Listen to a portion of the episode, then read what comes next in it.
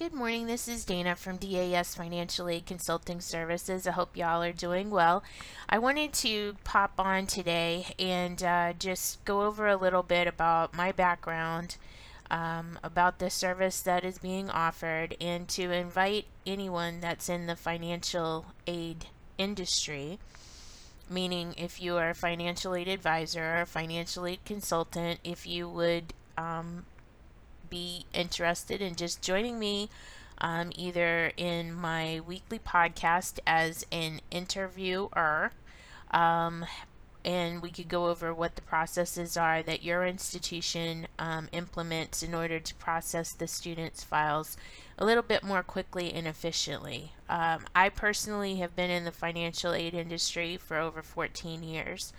And it is something that, for the most part, initially I had to self-teach myself how the process worked. I was hired, I was handed the application verification guide for that particular award year. I was told to read it, and the next week I was expected to understand and begin processing the files that I was reviewing. And for the most part, my job has been in compliance. So I process verification and C-code resolutions. And I have also processed awards, packaged files as well.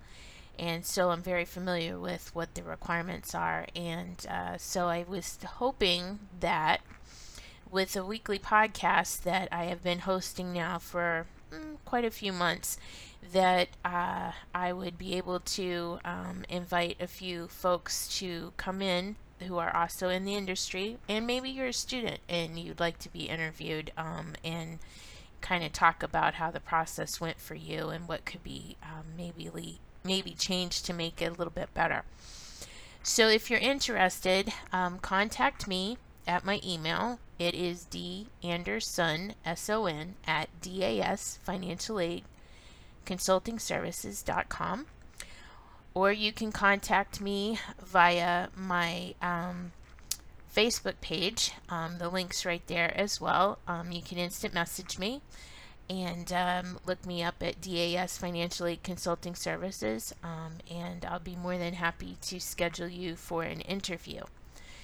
I hope everybody's taking this time to freshen up on the 2020-2021 award year requirements, because the 2018 tax year, those forms change quite a bit from the ones that we were used to, and I am actually putting together a free half-day seminar for those individuals that are interested in participating, and that will be scheduled soon for this coming month, the month of May. So look for that announcement, and if you're interested, also put that in your email, maybe put it in the Rayline interview /seminar, and I'll be more than happy to add you to the list.